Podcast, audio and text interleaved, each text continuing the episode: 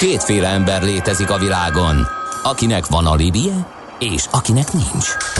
Az elsőnek ajánlott minket hallgatni, a másodiknak kötelező. Te melyik vagy? Millás reggeli, a 90.9 Jazzy Rádió gazdasági mapetsója. Ez nem animi, ez tény. A Millás reggeli fő támogatója a Schiller Flotta KFT. Schiller Flotta and Rent a Car. A mobilitási megoldások szakértője a Schiller Autó tagja. Autók szeretettel. Jó reggelt kívánunk mindenkinek! Ez a Millás reggeli 8 óra 9 perckor, velem szemben Mihálovics András. Velem szemben pedig meglepő módon Kántor Endre. Azért voltam lefagyva egy pillanatra, mert egy hallgató küldött egy képet, hogy egy hónap múlva lesz lombtalanítás, uh-huh. de tudjuk ki, már jelentkezett a helyér, itt van kitéve egy tábla, hogy tudjuk, hogy kié azonnal tedd innen, vagy valami ilyesmit, tehát már most foglalják már most helyet a lomtalanítás előtt az illetékes hát, recirkuláló szakemberek. Attila is írt nekünk a Facebook oldalunkon keresztül, a nézelődés is balesetveszélyes. Mondjátok be, hogy létszi, létszi, ne bámészkodjanak az emberek. Teljesen igaz, ezt próbáltam mondani, az, az óriási baleset ugye ott az M1-es, m 0 nál hogy nem nézelődjünk, hanem haladjunk tovább, mert már ott is a szembejövő sávba is már torlódnak a járművek. Pár hete, amikor az M7-esen égett egy kamion, én 50 percet álltam mögötte, a túloldalon viszont koccanásos baleset történt a nézelődés miatt, úgyhogy ezért veszélyes nézelődni. Az adó a jövedelem újrafelosztásának egyik formája, a költségvetés bevételeinek fő forrása, a jövedelem szabályozás eszköze. Az adóztatás fő célja anyagi eszközök biztosítása közcélok megvalósításához.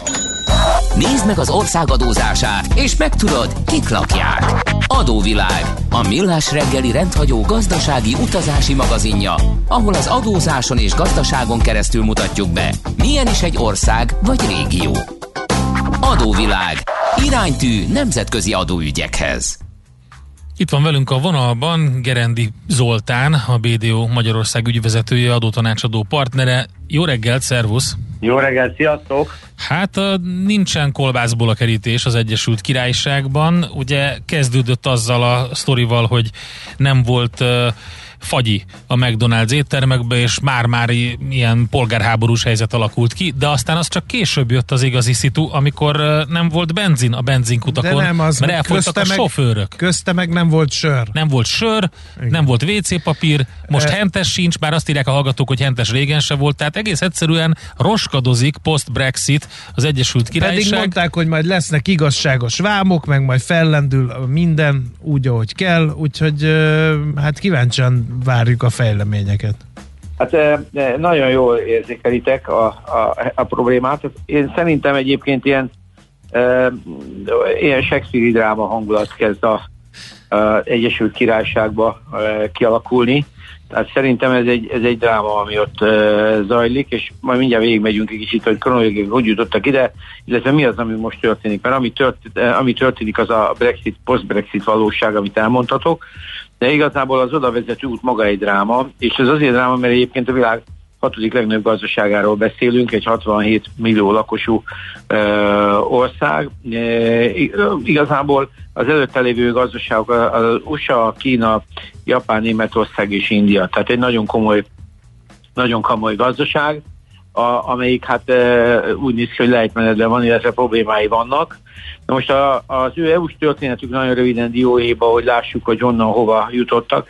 73-ban léptek be, 16-ban van a szavazás a kilépésre, ez a referendum, ez még a James Cameron e, működése alatt van 2016. június 23, ez egy elég szoros szavazás, itt ugye itt az első olyan történet, ami talán a közösségi médiának az első határozottabb megjelenése a választások, vagy a politikában, vagy a közéletben.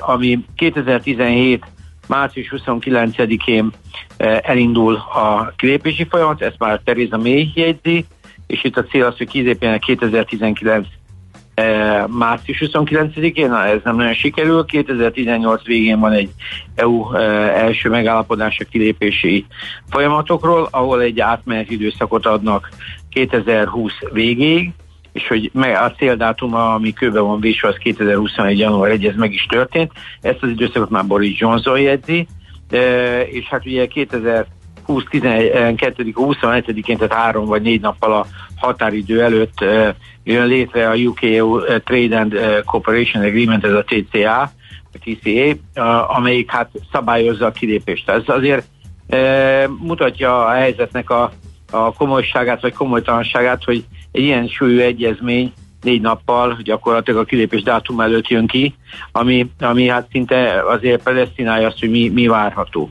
Na most e, így, így vágott neki az Egyesült Királyság és az EU ennek a kilépésnek, ami, e, ami, a, ami e, hát önmagában jöve egy eléggé nagy trauma volt, mert ugye az első az volt, hogy a, a három hónapra bejött a Covid, tehát elindult a, az első nagy problémák, a szállítmányozási problémák voltak, és nem azért, mert vámok vannak, hanem azért, mert az adminisztráció a Szigetországba be- és kilépés, árubelépések és kilépések kapcsán borzalmasan megnőtt erre. Erre elméletileg föl voltak készülve, általában a sofőrök nem voltak, vagy a szállítmányozók nem voltak felkészülve, de gyakorlatilag tény az, hogy sorba a teherautók Karénál, illetve Dovernél, tehát ez egy, ez egy, ez egy, ez egy káoszba forduló nyitás volt már eleve.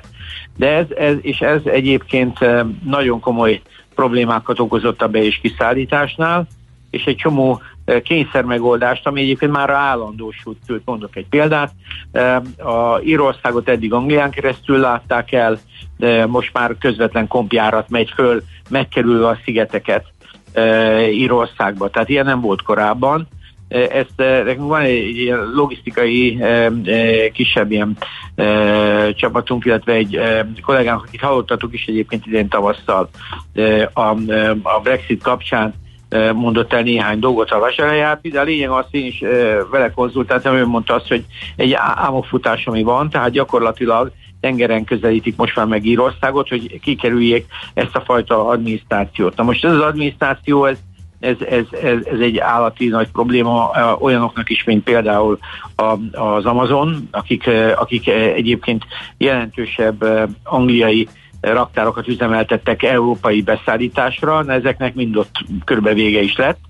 Tehát e, rengeteg átstruktúrálás kellett, ami, ami hát nagyon-nagyon komoly probléma. Most ez a logisztikai hiány plusz az, a, a, a COVID utáni gyakorlatilag a Covid utáni hát a kereskedelmi logisztikai igen. problémák. Nem, nem, nem, azt mondják egyébként pont, a, a, hogy a, a gond az az, hogy a Covid alatt lelassult a, a, a tengeri szállítás alapból. Tehát ne, nekem példaként pont az Átri mesélte el, hogy például egy, egy Shanghai Cooper az korábban 30 nap volt, az most 48-50 nap, mert a hajók Ja, nem igen, nem, nem, ez, ez oké, én csak arra céloztam, hogy itt a legutóbbi probléma az volt, ugye, hogy kiadtak uh, ilyen, ilyen adminisztrációval csökkentett ilyen kényszervízumokat, uh, de hogy a, a, csak is kizárólag a fuvarozói uh, szakszervezetek azt mondják, hogy százezres nagyságrendű munkaerőhiány van fuvarozásban. Igen, igen, de tulajdonképpen mivel Anglia lekerült ebbe, bekerült ebbe a slamasztikába, nagyon sok logisztikai cég kijött onnan. Uh-huh.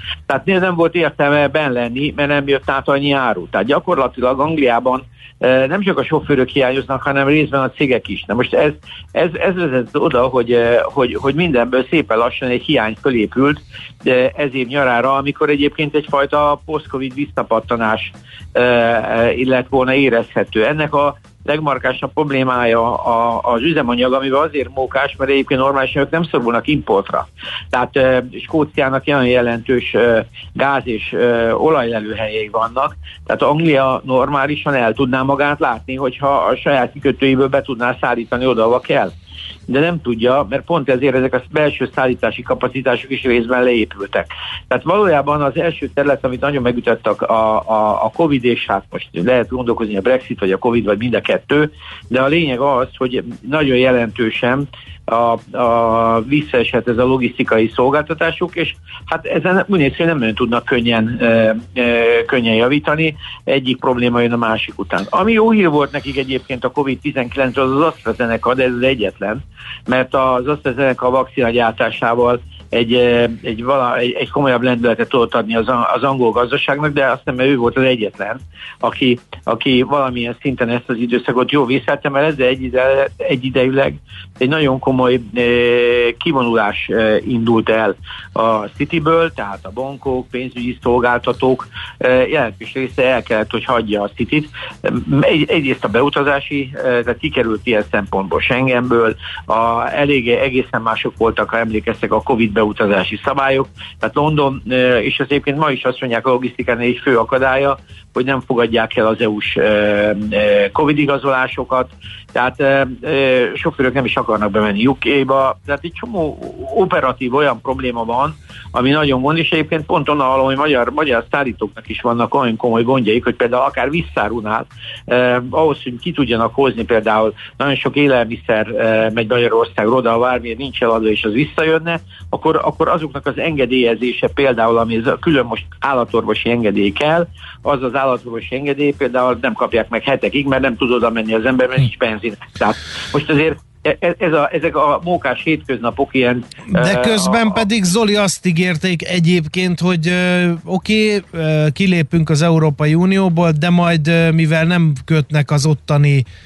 jogi szabályok bennünket, majd a világ legversenyképesebb adórendszerét fogjuk létrehozni mi itt Nagy-Britániában, és akkor majd így pótolni fogjuk a, az unió miatti kieséseket. Ennek van bármi nyoma, hogy hozzányúltak volna, vagy még az hiányzik, hogy még az adórendszerük is hozzányúljanak?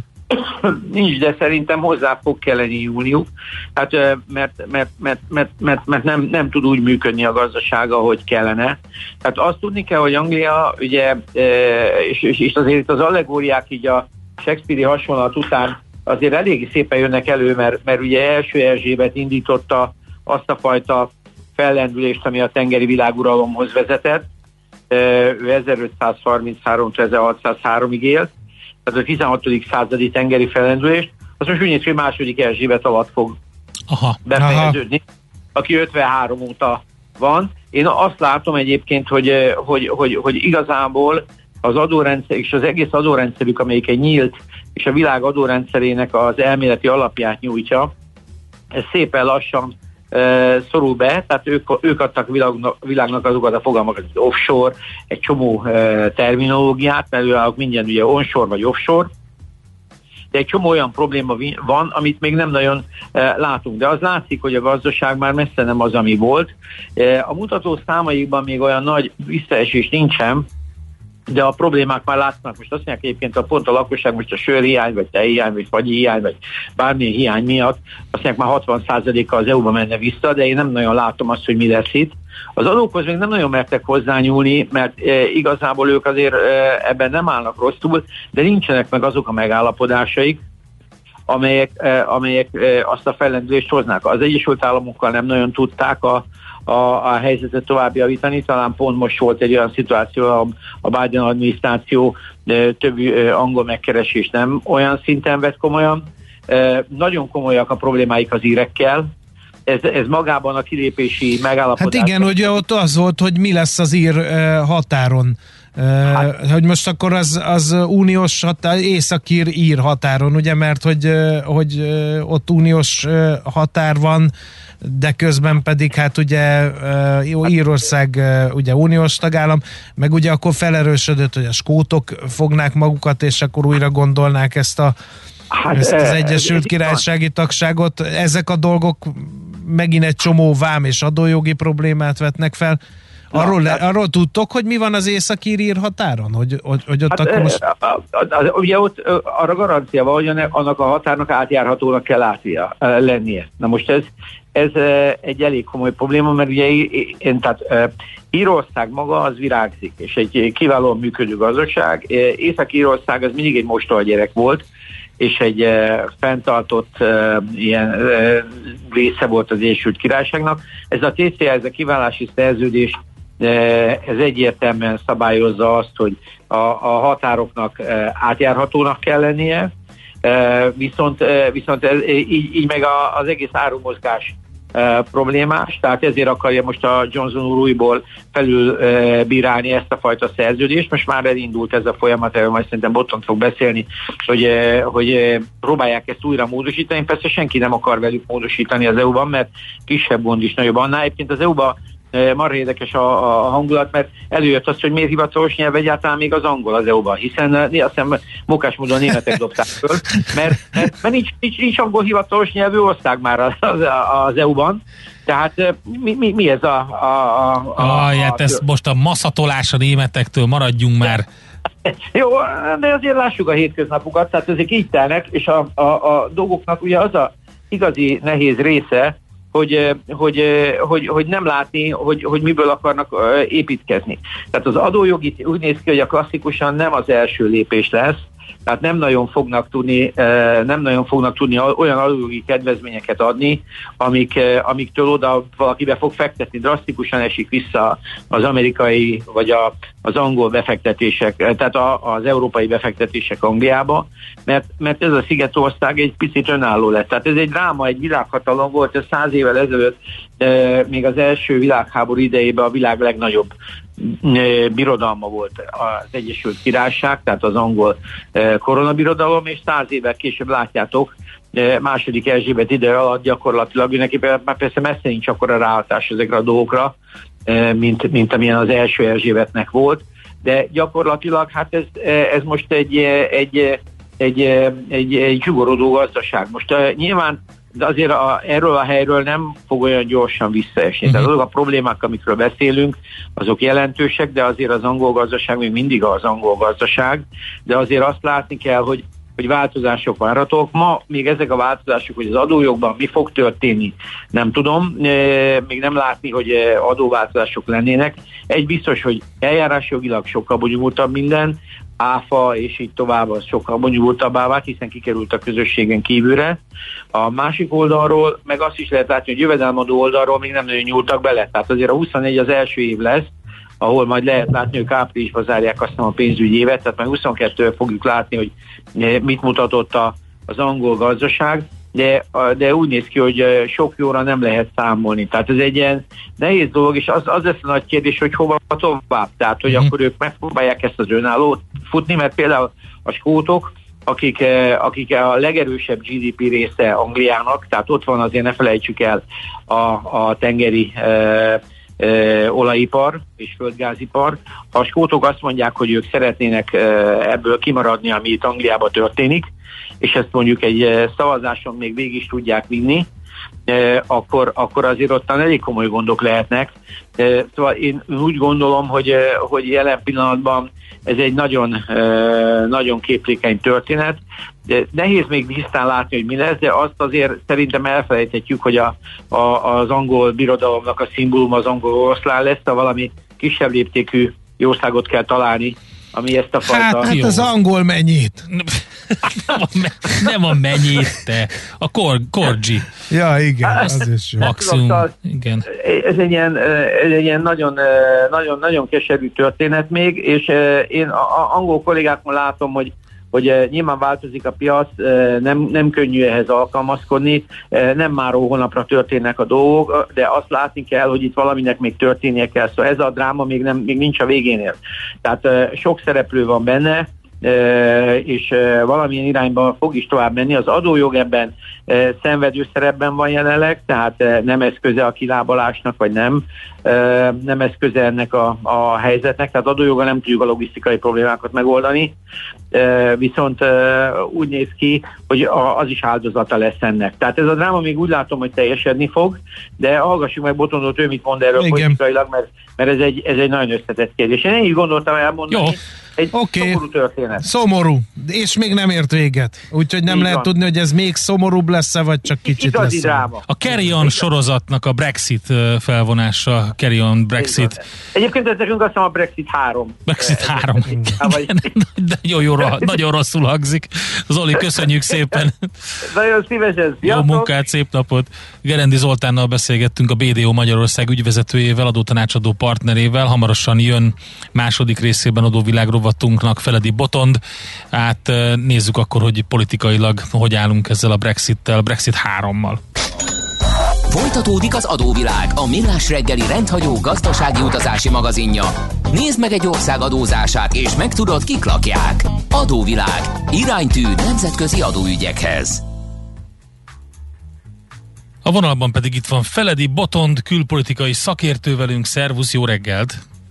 Sziasztok, jó reggelt kívánok! Na, hát András itt bedobta, hogy majd megkérdezzük, hogy egyáltalán mi történik. A Brexit 3, itt tartunk. Mi van, hogyha így feldobnék néhány felvetést, és akkor azt így kitárgyalnánk? Mit szólsz hozzá, Boton? Várom, várom, abszolút. Mi van Nigel Farage-zal?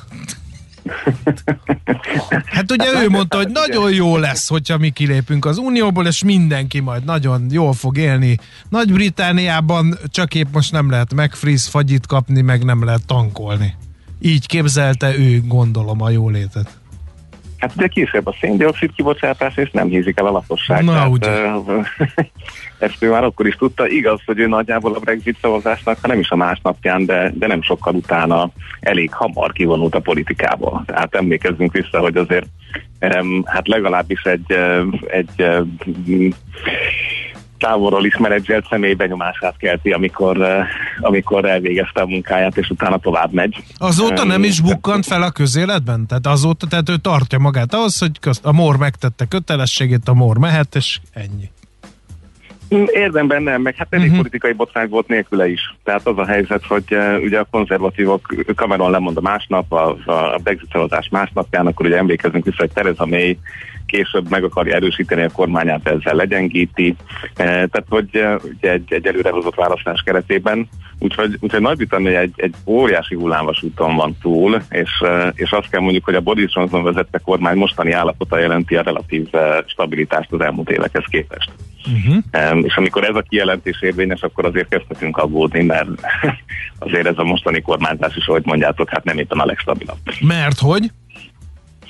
Um, ugye, ha nézzük a közvéleménykutatásokat, egyébként a konzervatívok alapvetően vezetik ezt, um, tehát egy olyan 5-8 százalékkal vezetnek a, a, a Labour a munkáspárt előtt. Ugyanakkor Boris Johnsonnak a személyes megítélése az egy rövid nyári pozitív fordulat után most újra többen vannak jóval 10%-kal, akik ezt eh, negatívnak látják. Tehát úgy szépen lassan kezd leszűrődni az emberek tudatába, hogy, eh, hogy mit is jelent a Brexit, Um, és ugye mindaz, amit Doli elmondott igaz, és ehhez hozzájön az, hogy az összes ilyen um, olyan periódus, ami bevezetés jelleggel még nem szankcionál, vagy még nem kérték az összes papírt, ezek ugye nagyjából nyáron véget értek. Uh-huh. Um, tehát az északír határtól kezdve az összes vámhatáron át, és, és ezek miatt felhalmozott készletek is kifogynak, tehát most, most van az, amikor úgy tényleg elkezdik érezni az amúgy globális uh, gazdasági kihívások közepette a lokális kihívások csa- csatlakoznak, találkoznak, és ezt kéne Boris Johnsonéknak meglovagolni.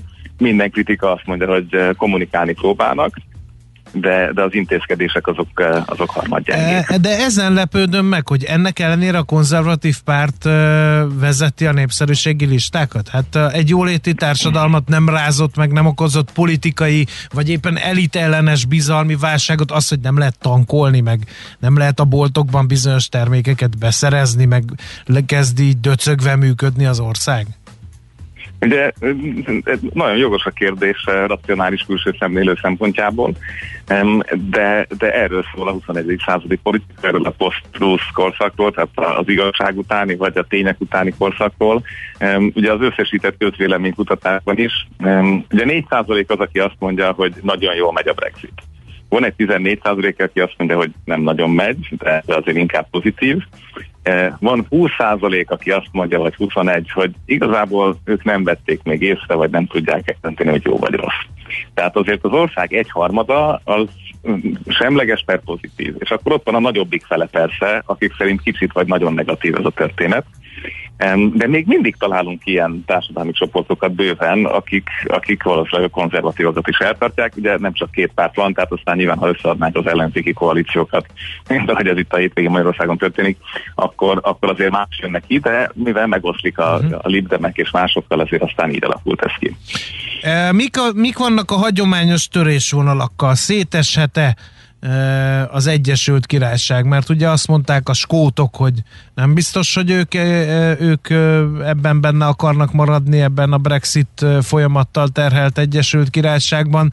Ugye a nagypénteki megállapodás az, hogy, hogy Észak-Írország kilépett az Európai Unióból, Írország meg egyik elég komoly és stabil gazdaságú tagja ugyanannak a közösségnek, az is egy érdekes helyzetet vonhat maga után, mert ha fenntartják ezt az átjárható határt, akkor ugye úgy tagjai Schengennek, hogy nem tagjai Schengennek, tehát hogy egy, egy csomó olyan törésvonal látszik itt, ami, ami, amiket nem tud az egyszerű újságolvasó eldönteni, hogy most akkor éppen milyen irányba áll az ászló.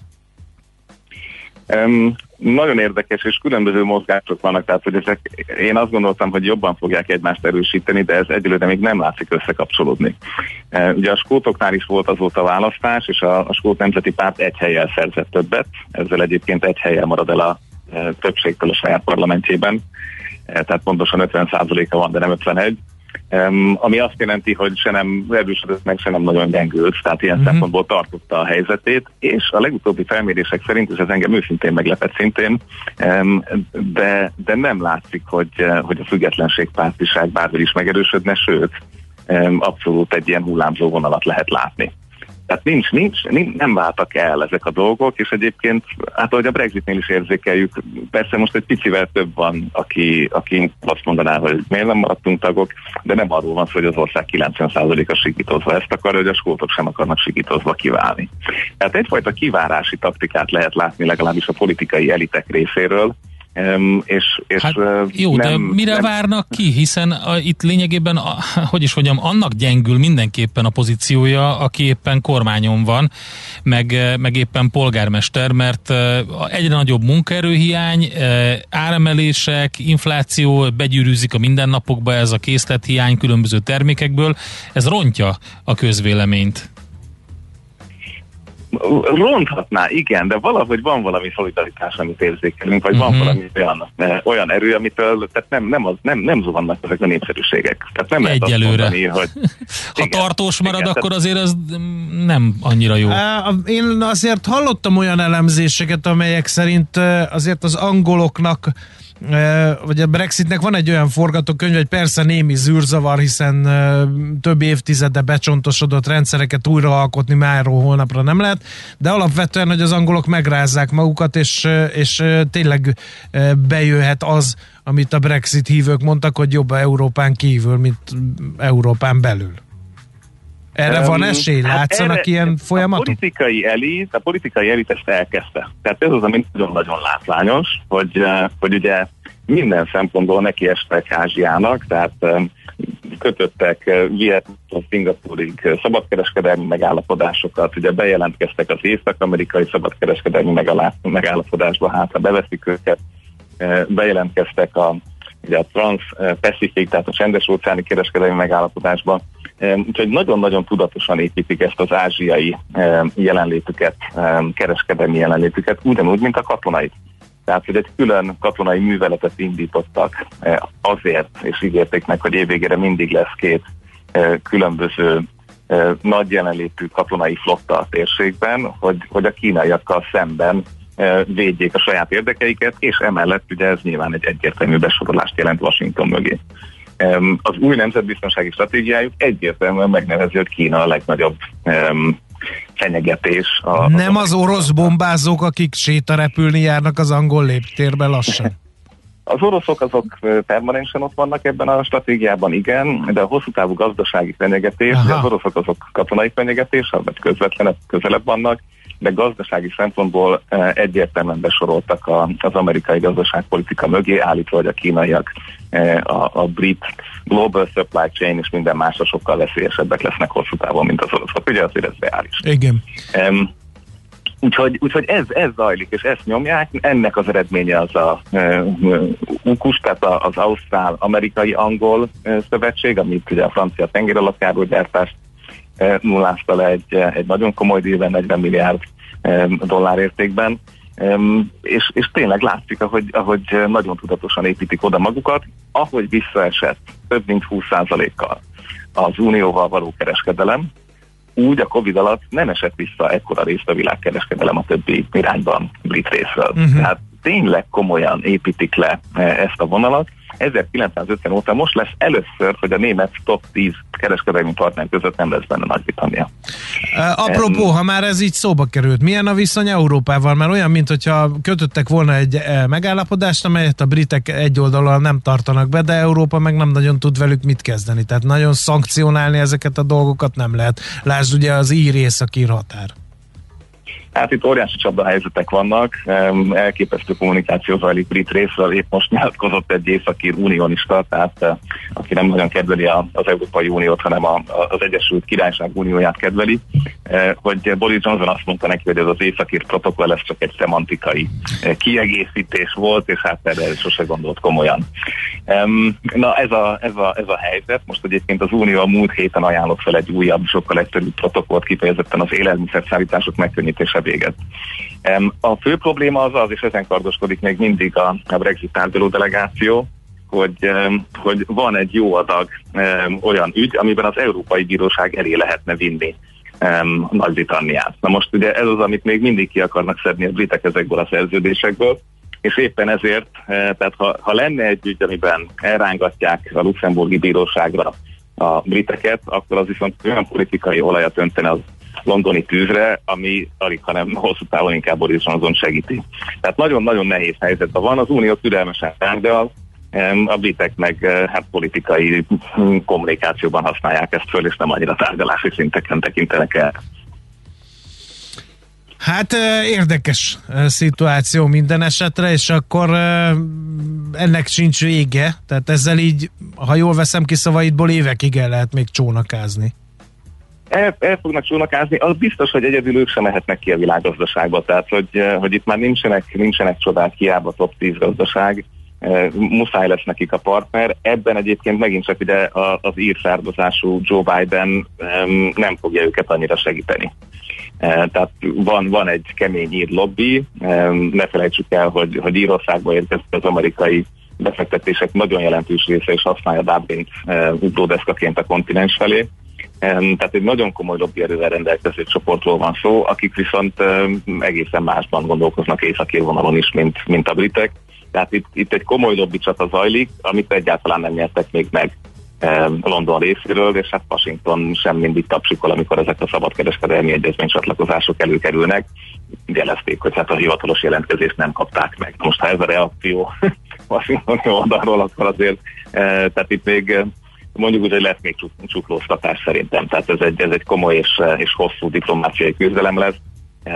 A briteknek muszáj felzárkózni, de hát két anyahajót, repülőgépfordítót legyártottak, és ezekkel is elindultak, úgyhogy Amerika szerintem előbb-utóbb meg fogja abszolút látni a, a, a stratégiai érdeket ebben is onnantól kezdve a britek ki tudja, hogy hogy jönnek ki ebben az új világban. Tehát ez a reziliencia gyakorlat, amit most végeznek, hogy optimista módon fejezzük be a beszélgetést, ez a reziliencia gyakorlat valószínűleg a legjobb tréning a 21. századra. Tehát ha ezt jól elvégzik, akkor, akkor az van, hogy lehet, hogy itt Lehet, hogy túlélnek. Jó, hát én azt mondom, hogy legyen a, a, a előremutató jövőt vizionáló kép az, hogy amilyen az új 007-es ügynök lett a film, olyan lesz új Nagy-Britannia is, aztán ebből mindenki hámoz hozza ki, hogy pontosan mire gondoltam, vagy hogy egyáltalán milyen lesz. Van, akinek tetszik, van, akinek nem tetszik. Botond, nagyon szépen köszönjük. Köszönöm. Köszönjük szépen. Szia, szia. Dr. Feledi Botont külpolitikai szakértővel néztük meg, hogy politikailag, társadalmilag milyen helyzetben van az Egyesült Királyság most a Brexit sokadik Mint ami se történt volna, angol Igen. hidegvérrel várnak a benzinkútnál órákat. Is. Ne haragudjon, uram, ne vágjon igen, elém. Igen. Én két a, És igen, és nem láttunk uh, Monty Python jeleneteket az országban. Adóvilág, a millás reggeli rendhagyó gazdasági utazási magazinja hangzott el, ahol az adózáson és gazdaságon keresztül mutatjuk be, milyen is egy-egy ország vagy régió. Adóvilág, iránytű nemzetközi adóügyekhez. A szerencse fia vagy? Esetleg a szerencse lánya? Hogy kiderüljön, másra nincs szükséged, mint a helyes válaszra. Játék következik. A helyes megfejtést beküldők között minden nap kisorsolunk egy-egy autós ajándékcsomagot az Autó Wallis csoport jó voltából, míg pénteken a heti játék helyes válaszadói közül nyerhet valaki egy darab hétvégi tesztvezetést egy BMW iX3-mal. A mai nyeremény egy darab Budapesten belül felhasználható Premium Sixt reptéri transfer. A kérdés pedig így hangzik, mikor volt az utolsó nyilvános lakossági részvény kibocsátás a budapesti értéktőzsdén? A válasz 1985-ben, B válasz 1991-ben, vagy C válasz 2017-ben. A helyes megfejtéseket ma délután 16 óráig várjuk a játékkukac jazzy.hu e-mail címre. Kedvezzem ma neked a szerencse! Aranyköpés a millás reggeliben. Mindenre van egy idézetünk. Ez megspórolja az eredeti gondolatokat. De nem mind arany, ami fényli. Lehet kedvező körülmények közt gyémánt is. Na, ki az, akinek ha, ha, ha, ha, a legjobb? Martina, Martina Navratilova, 65 éves. Ma azt mondta egyszer, akárki is mondta azt, hogy nem számít, hogy nyersz vagy veszítesz, valószínűleg vesztett. Úgyhogy olyan pragmatikusan Nem szabad kételkedni meg. a győzelmünkben, Endre. Abban a pillanatban, hogy kételkedsz, vagy és abban, Már hogy, gyengíted magad. És abban, hogy azt mondod, hogy nem számít, hanem csak a részvétele fontos, azt csak ilyen... Én ilyet sosem mondtam. Ja, értem. Szegény gyerekek. Aranyköpés hangzott el a millás reggeliben. Ne feledd, tanulni ezüst, megjegyezni arany. Van egy mágikus hang a parketten, amire minden színes öltönyös bróker feszülten figyel. Ha megszólal a csengő, jöhet a roham. Báj vagy szel, vétel vagy eladás. Persze minden attól függ, mi történik a csengő előtt. Before the bell. A millás reggeli amerikai piaci rovata, hogy tudjuk, melyik gombra nyomjunk, még mielőtt a Wall Street kinyit. Részvényosztály, vigyázz, becsengettek. Na hát, hogy mire figyel a piac? Azt kérdezzük Lakatos Istvántól, az Erste befektetési ZRT USA Desk üzletkötőjétől. Szervusz, jó reggelt! Sziasztok, jó reggelt! Na hát beindult a uh, gyors jelentési szezon, itt a bankok domborítottak, elég jó eredményekkel jött ki a Goldman Sachs, a Wells Fargo. Mi történik? Igen, igen, pontosan. Elég erős előző hetet uh, sikerült zárniuk ugye az amerikai indexeknek mind a három index növekedni tudott, a Nasdaq az több mint 2%-ot, de az S&P is 2%-ot tudott növekedni. Ez köszönhető annak, hogy nagyon szépre sikerettek az első jelentőknek az eredményei. Ugye alapból elég magas várakozások vannak a piacon, az elemzők azok 32%-os profit növekedést várnak éves szinten a harmadik negyedévtől, és úgy néz ki, hogy a bankpapíroknak ezt is sikerült felül teljesíteniük 16%-kal teljesítenek eddig a jelentő cégek a várakozások fölött. Tehát um, az látszódik, hogy a, a szép teljesítményt azt pozitívan is jutalmazza a piac. Tehát reméljük a, a jelentési szezon az továbbra is így fog kinézni, hogy a nagyon magas várakozásokat is felül tudják teljesíteni a cégek, és a, tőzsdék azok pedig emelkednek rá. Lesz ugyanis a héten is renges, rengeteg fontos jelentés ugye hétfőn a Philips, kedden a Johnson Johnson, a Procter Gamble és a Netflix, szerdán a Verizon, a Tesla, az IBM, csütörtökön az American Airlines és az Intel, pénteken pedig az American Express és a Schlumberger fognak jelenteni, úgyhogy um, rengeteg nagy cég lesz, akire érdemes figyelni. E, ezek közül emelnék én ki egy párat. Igazából Na, kezdeném a, a Netflix-el Tőle egy részvényenkénti két és fél dollárt várnak profitban, ez egy 45%-os növekedés lenne éves szinten, bevételbe pedig 7,5 milliárd dollárt várnak tőle. Um, idén eddig nagyon szépen teljesített a Netflixnek a részvénye, több mint 17%-ot uh, emelkedett, és ugye ismét új csúcs közelben van. Uh-huh. Ez köszönhető annak, hogy uh, nagyon szépen tudja a feliratkozóit uh, növelni, annak ellenére ugye, hogy ő a világon a legnagyobb streaming szolgáltató már így is. Itt a Q3-ban uh, 3,5 milliónál is uh, több új feliratkozóra számítanak az elemzők, és ezzel összesen elérheti a 210 millió fizető felhasználót. ugye annak ellenére, hogy most már lassan az összes multinacionális média cég rendelkezik ilyen saját streaming szolgáltatással, például a Disney és a Disney Plus-szal, az AT&T az HBO Go-val, az Apple-nek is van ugye az Apple TV Plus, meg az Amazonnak is az Amazon Prime videószolgáltatása de úgy néz ki, hogy a Netflix ennek ellenére szépen tud növekedni, és segítette most a harmadik negyed évben az is, hogy bemutatták a eddigi legnépszerűbb új sorozatukat, a dél-koreai Squid Game nevű sorozatot, ez, a csapból is ez folyik, a csapból is ez folyik. Körül, és ennyit kerestek rajta, hogy már a tőzsdét is mozgat. Á, de az nem lesz elég. Hát képzeljétek el, hogy az első egy hónapban, még nincs egy hónapja se, hogy bemutatták, 111 millióan nézték meg eddig ezt a sorozatot, és az előző rekorddel az egy hónap alatt 70 milliót ért el, tehát úgy látszik, hogy nem csak a hype, hanem tényleg fizető nézők is vannak a sorozat mögött, és annyira segíti a Netflixnek a növekedését ez a sorozat, hogy a negyedik negyedévre meg már közel 8 millió új fizető felhasználóra számítanak az elemzők. És az indoklása mögött az ez a sorozat is többek között. Na, hát ez, a, ez minimum érdekes. És ami mert, mert ez egy üzleti az... stratégiája a Netflixnek, hogy olyan dolgokat nyújtson, amit, amit moziban meg, meg a nagy videó megosztók nem tudnak, és úgy tűnik, hogy, hogy ez a stratégiának a, ez az egyik elem, ez a Squid Game, ez bejönni látszik mint az a spanyol bankrablós sorozat is bejönni látszott, amit nek most hirtelen nem jut eszembe a neve. Ez igen, a, a Money Heist. Igen, igen, igen. És ezt kezdik akkor üzleti sikerre vetíteni, nem?